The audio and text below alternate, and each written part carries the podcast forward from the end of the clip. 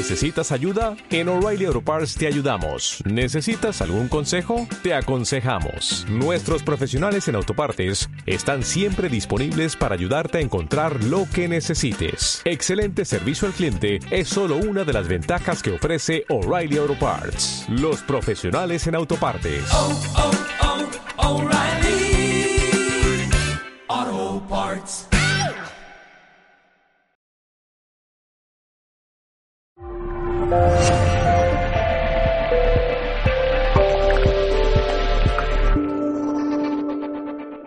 Eh, mi nombre es Paz Endrino, soy health coach, soy una persona que guía a los demás hacia un estilo de vida más saludable en estos momentos en los que hay mucha, mucha información, mucha desinfor- desinformación y también que muchas veces no sabemos ni por dónde tirar ni por qué hay que tirar por ahí.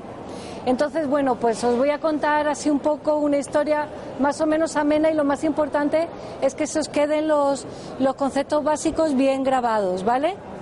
Eh, la ponencia se llama Tóxicos en el plato y voy a daros pues eso, unos, unos datos de interés eh, para vuestra vida, que es lo que a mí ahora mismo pues me va, me va a alegrar más, ¿no? Saber que salís de aquí con, con un conocimiento que no teníais antes de entrar.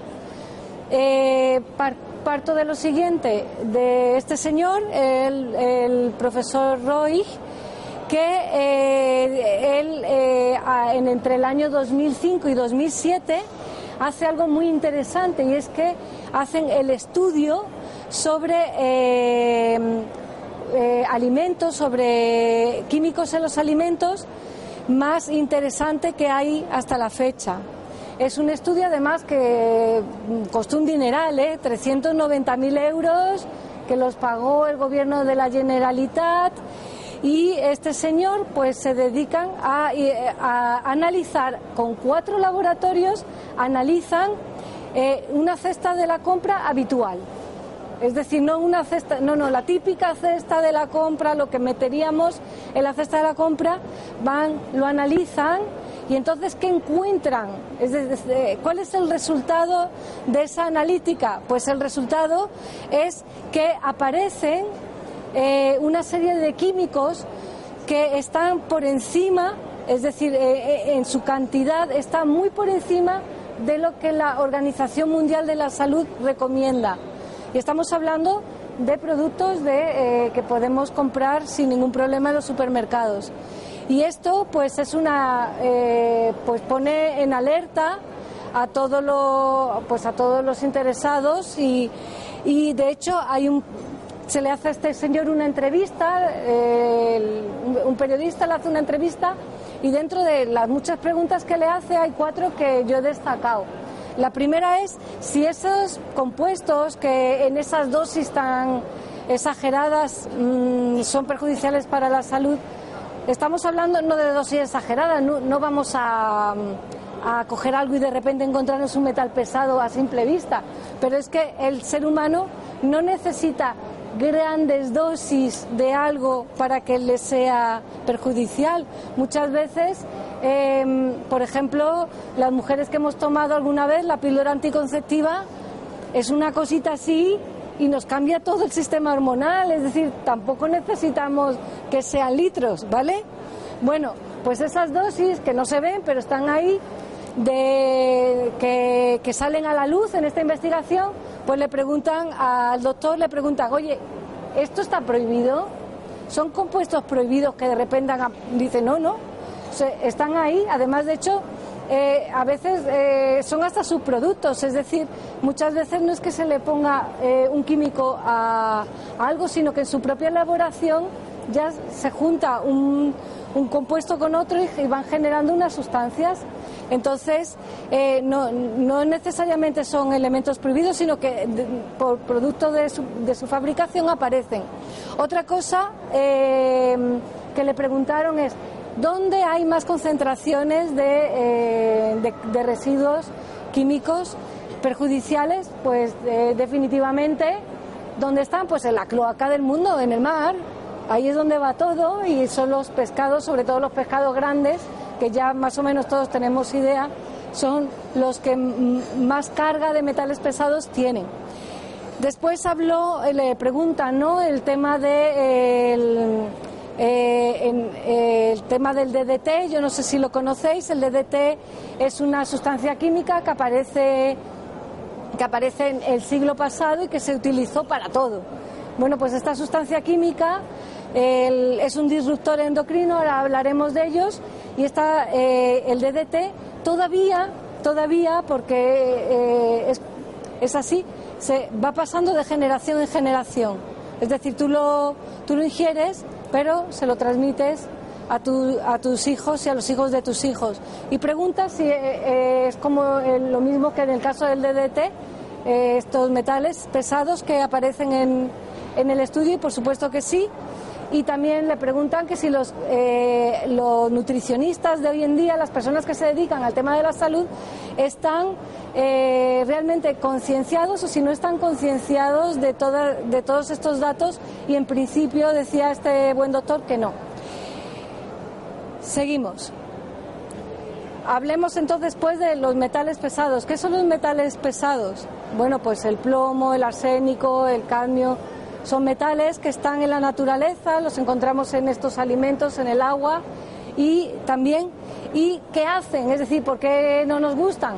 Bueno, pues no nos gustan porque lo que hacen es que eh, desplazan los oligoelementos de, en las reacciones enzimáticas, lo desplazan, se posicionan en ese lugar y lo que hacen es ralentizar las reacciones enzimáticas.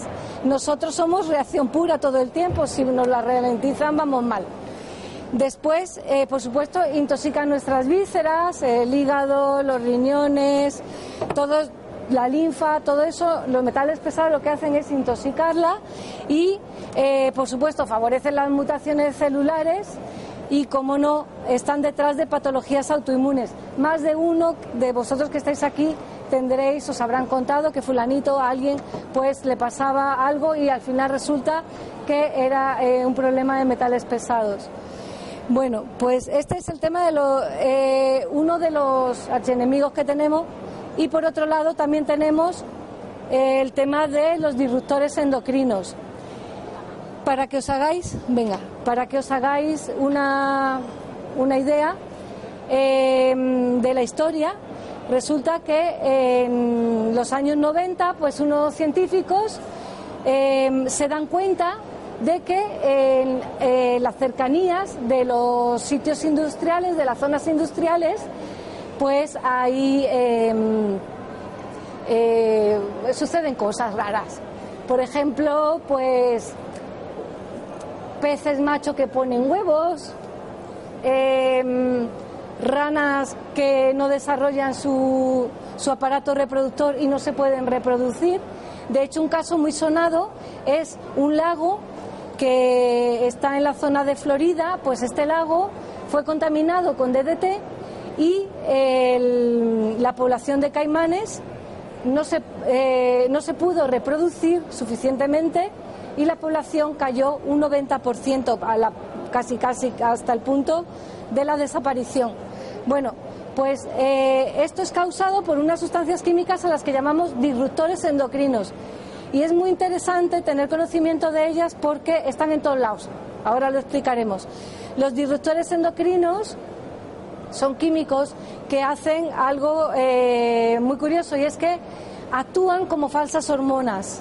Es decir, le hacen creer al cuerpo lo que no hay y, esa creencia, pues el cuerpo empieza a trabajar según una orden que no se le ha dado una hormona. Además, el, eh, el problema no es que estemos expuestos a un disruptor o dos, sino que nuestra vida diaria, por aquí, por allá y por acullá, sumamos mucho. Y eso es lo que no toma en cuenta la Unión Europea. Realmente la, la, Unión Europea pues va poniendo sus normativas, va poniendo sus restricciones, pero a día de hoy de lo que más nos quejamos es de que no están poniendo eh, especial atención al efecto cóctel, a la suma de... ahí es donde eh, está el, eh, el fallo, ¿no? Y también otra, otra cosa importante y es que no es lo mismo un niño que acaba de nacer que una persona adulta no, no tiene nada que ver, no, no podemos medir a todos por la misma vara de medir. El, y ante la pregunta que por qué hay tantos disruptores endocrinos en el planeta, pues lo que yo os decía está en todas partes. Están en los cosméticos porque actúan como conservantes para que no se te estropee la crema, le ponen conservantes que son disruptores endocrinos, no pasa nada, es uno. El problema es que no es eso, es que están en los muebles, están en los juguetes, están en los plásticos que envuelven los alimentos, están en los pesticidas. Como esta charla va de tóxicos en el plato, me voy a centrar ahí. Están en los pesticidas. Y entonces, ¿qué ocurre? Bueno, pues que eh, su acción es totalmente indeseable. Por ejemplo, pongo eh, que actualmente es un hecho, es decir, esto no es un, invento, es un hecho constatado de que las, hay una serie de enfermedades crónicas relacionadas con el sistema hormonal. El sistema hormonal no solamente eh, eh, tiene que ver con la reproducción, tiene que ver con el crecimiento, tiene que ver con la obesidad, con la diabetes, tiene que ver con la memoria, tiene que ver pues, pues con un montón de temas asociados. Entonces, bueno, pues todo esto se está, viendo que hay un crecimiento y se está pensando, oye, a ver si va a ser porque estamos hasta aquí de, disruptores en, esta sociedad nuestra, ¿no? Bueno, y puntualizar también el tema de que lo que decíamos antes, ¿no? Que los niños no son adultos pequeños, no se les puede tomar por la misma vara de medir su sistema defensivo, su sistema de desintoxicación, su sistema de autolimpieza que tenemos. Es decir, que al final de la charla lo que, lo que vengo a decir es, tampoco podemos vivir obsesionados, porque entonces no es vida. Vamos a intentar eh, cortar por donde podamos y, y de vez en cuando pues limpiar nuestro organismo, que para eso tienen muy buenos filtros pero los niños tienen los filtros todavía sin terminar de hacer. Entonces, con los niños y con las mujeres embarazadas, por supuesto, pues hay que tener mucho más cuidado, si cabe, que con una persona que, bueno, pues tiene una manera, se puede defender, digámosle así. hay un, libro que escribió este señor, John Robbins, que también, bueno, pues le he querido dar ahí su protagonismo porque voy a decir algo que eh, es muy interesante y es eh, este libro recoge pues un montón de estudios y llega a, en sus conclusiones finales llega pues a una lista de residuos en Estados Unidos, en residuos de pesticidas encontrados en la dieta, en los lácteos, en vegetales, en frutas, así, y se ve como en la dieta carnívora hay más residuos de pesticidas, si os fijáis, que por ejemplo en una fruta. ¿Eso por qué? O en el tema, por ejemplo, de DDT, ¿no? Eh, eh, DDT en mujeres eh, carnívoras o en mujeres vegetarianas. pues aquí viene el dato interesante. Es verdad que hay pesticidas y los pesticidas pues, son para los cultivos. Esos pesticidas nos los vamos comiendo junto con la fruta, verdura que comemos y ahí está el dato. Eh, estos pesticidas los vamos acumulando en nuestro tejido adiposo. Nosotros y los animales. Entonces, si una vaca come pastos que han sido eh, o come grano o que lleva pesticidas, lo va a acumular en el tejido adiposo. Por lo tanto, es la grasa del animal donde más tóxicos nos encontramos. Que, eh, eso hay que tenerlo en cuenta. De hecho, a la hora de, por ejemplo, comer carne, pues si no es de, si no es carne ecológica, pues evitar la grasa lo más posible. El, Eh, esta diapositiva la, he puesto porque yo todavía me sorprendo de verla y eso que la he visto unas cuantas veces ya. Esto es, publicidad de, claro, de hace muchos años, de tiempo atrás. No sé si alguien se acordará de los productos de la marca Cruz Verde. Bueno, pues como podéis ver ahí, anuncian Colonia Cruz Verde y pone con DDT es, decir, lo que había antes. y bueno, agricultor, no se preocupe, tenemos un pesticida maravilloso con DDT, claro, eso ahora mismo es inimaginable. Pensad lo, Es decir, igualmente que en, un pasado todo esto eh, estaba permitido y no había problema, pues a día de hoy también hay muchísimos pesticidas todavía probados que tienen además unos requisitos legales de cuidado, que, la montan parda para poder seguir en, uso y que eh, dentro de un tiempo dirán, oye, que esto ya no se puede utilizar, igual que pasó con el DDT. Por eso nosotros, el público, tenemos que ser todavía más listos que ellos y no confiarnos y cuestionar y cuestionar y cuestionar y a ser posible, sobre todo, intentar comer orgánico, porque eh, en este caso la comida orgánica certifica que está libre de todo esto. El, eh, rápidamente os digo, este es otro estudio, me gusta pues basar lo que digo en estudios. Este es muy interesante, esto es una, eh, una asociación de padres de Francia que dice, mira, vamos a coger el menú normalito, el que le damos al niño todos los días en el cole, y lo vamos a analizar a ver qué ocurre. Un menú muy normalito, ¿eh?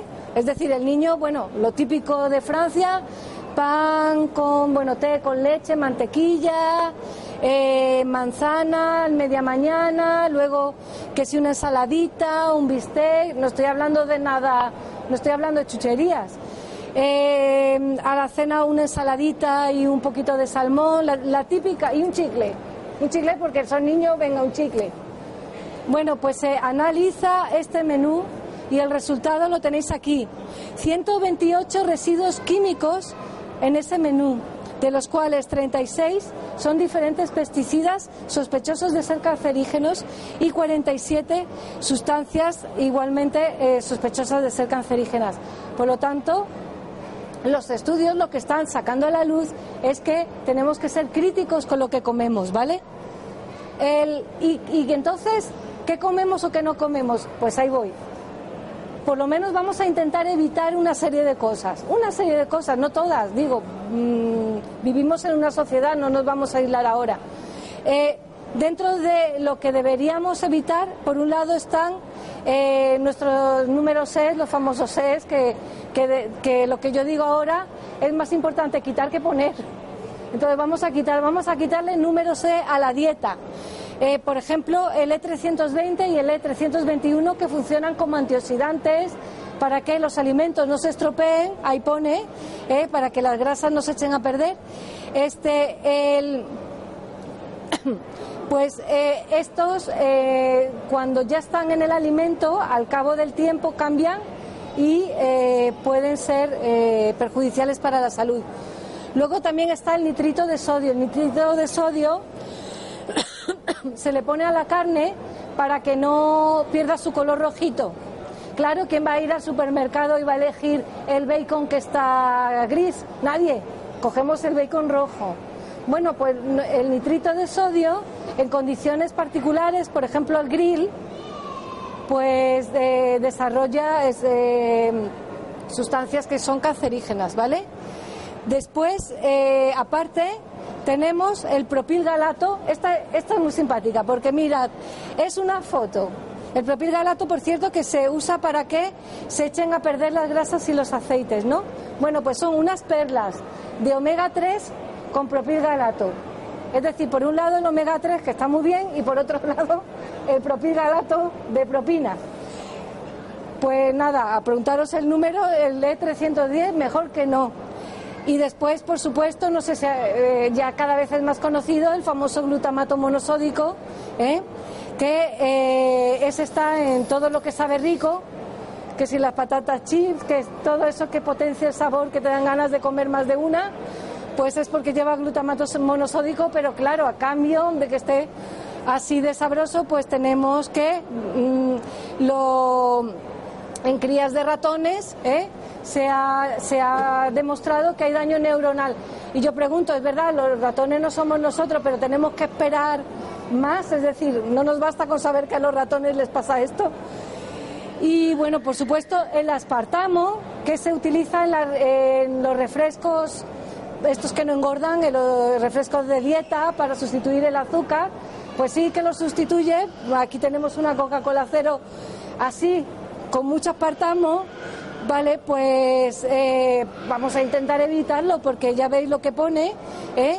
que lo que eh, es decir hay una relación directa entre el espantamo y la tendencia a, generar cáncer. Vamos entonces aquí a quitarnos los refrescos de dieta, vamos a quitarnos el glutamato, vamos a quitarnos alguna, algunas cositas y ya veréis qué alegría para el cuerpo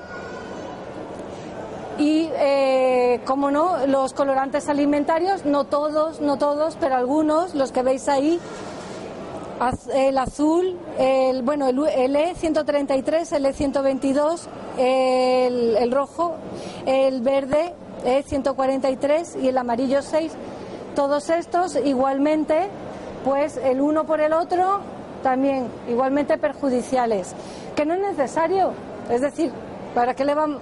Que no hace falta ponerle tanto color. El, sigo con un poquito más de conocimiento, que lo sepáis, porque al final esto va de dos o tres consejos buenos, que sepáis eh, cosas que ocurren en el mercado, que por ejemplo, em, para que veáis que Poderoso Caballero es Don Dinero, que es el que manda, pues tenemos que para hacer una crema de vainilla, una tonelada de crema de vainilla, la industria alimentaria tiene tres opciones. La primera, opción A, eh, gastarse 780 euros en vainilla natural. La segunda, gastarse 42 euros en vainilla de síntesis hecha en laboratorio. Y opción 3, gastarse 4 euros en etilvainilla. Mm, ya os imaginaréis la que le dije. Entonces, ¿qué pasa? Que eh, claro, pues que la, tanto la etilvainilla como la vainilla de síntesis no están a la altura de lo que un ser humano necesita para estar sano.